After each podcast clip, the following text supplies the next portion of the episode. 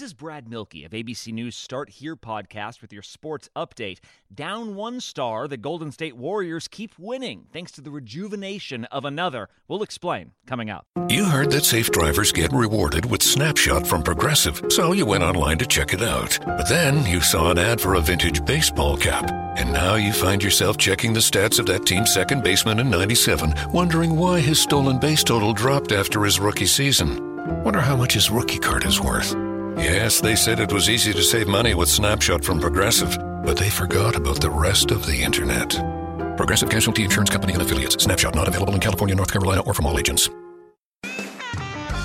Warrior star Klay Thompson is out for the 2021 season with a torn Achilles tendon, but in his absence, two time MVP Steph Curry has stepped up in a big way.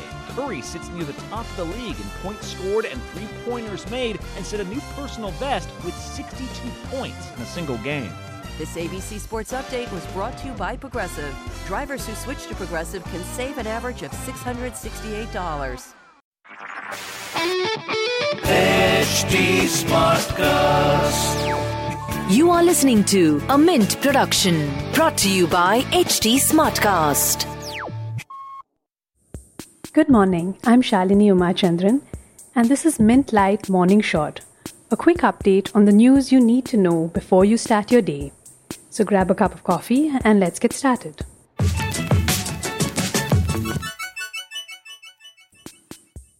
British oil and gas multinational BP has said that demand for oil may have peaked last year. The global market for crude may never recover from the shock of the coronavirus pandemic. In a new report, the company forecasts a decline in demand for oil over the next 30 years.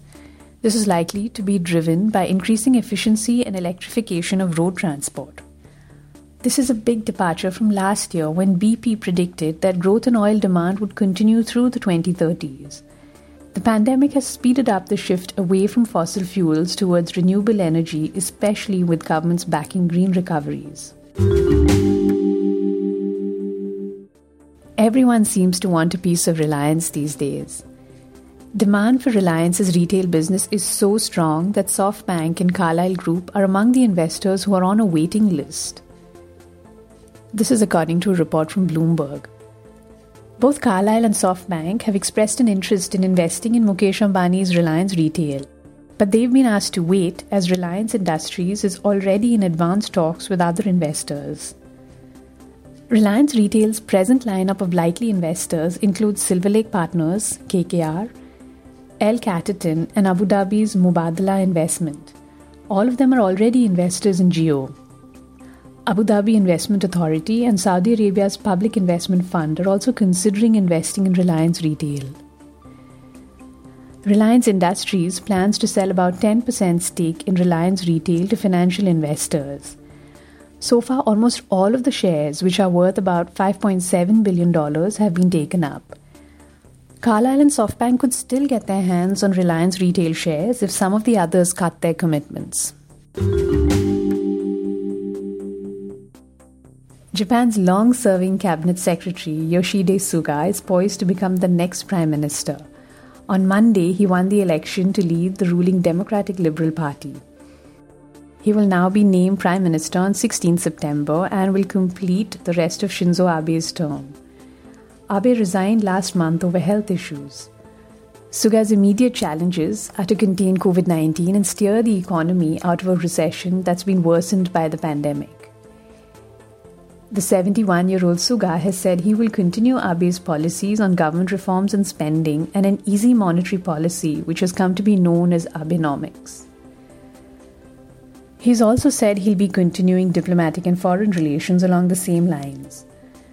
The continuity is likely to come as a relief to India, which gets about $4 billion a year as overseas development assistance from Japan. More than 1.6 billion in FDI flowed from Japan to India last year. Japan is also involved in a number of mega infrastructure projects in India, such as bullet trains and industrial corridors. One of Abe's last international summits was one with Modi last week. They both spoke on the phone, after which a pact for the armed forces was announced. Apple's main suppliers in India, Foxconn, Wistron, and Pegatron, are likely to be among firms getting the go ahead to participate in the government's $6.6 billion stimulus program to bring manufacturing to India. Bloomberg reports that a decision on this is likely on Wednesday. India is looking to cut dependence on China after the standoff with that country at the border, and Apple has also been looking to diversify its supply markets. Today, Apple will also hold a virtual launch event, though no iPhones will be unveiled. COVID 19 disrupted the final testing of new 5G models and delayed production. Instead, Apple will launch a Series 6 Apple Watch with an oximeter and a faster processor. Since its launch in 2015, the Apple Watch has become one of the company's best selling devices and generated revenue of $24.5 billion last year. Tuesday's launch will also bring an update to the iPad Air. For newer iPhones, we're going to have to wait till October.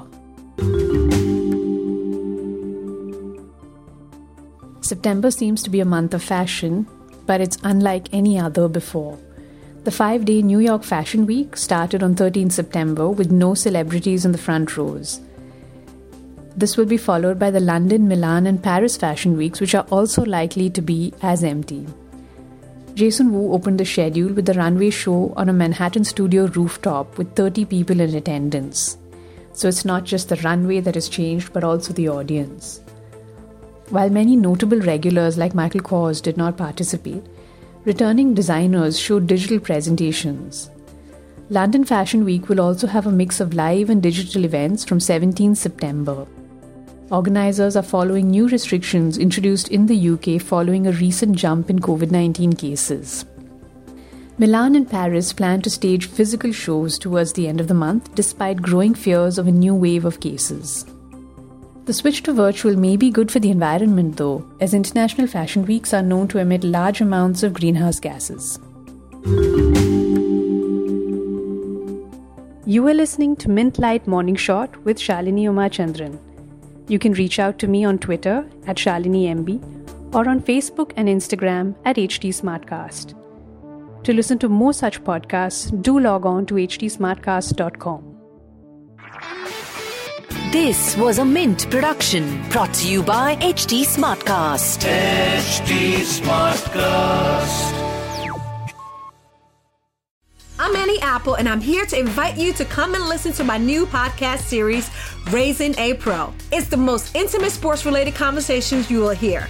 Each week, we explore the journeys of some of your favorite NFL players through the eyes of those that know them best. From Joe Burrow, DeAndre Hopkins, Myles Garrett, Ezekiel Elliott, Nick and Joey Bosa, just to name a few. With exclusive insights and information, we leave no stone unturned. Subscribe now to Raising a Pro on your favorite podcast app.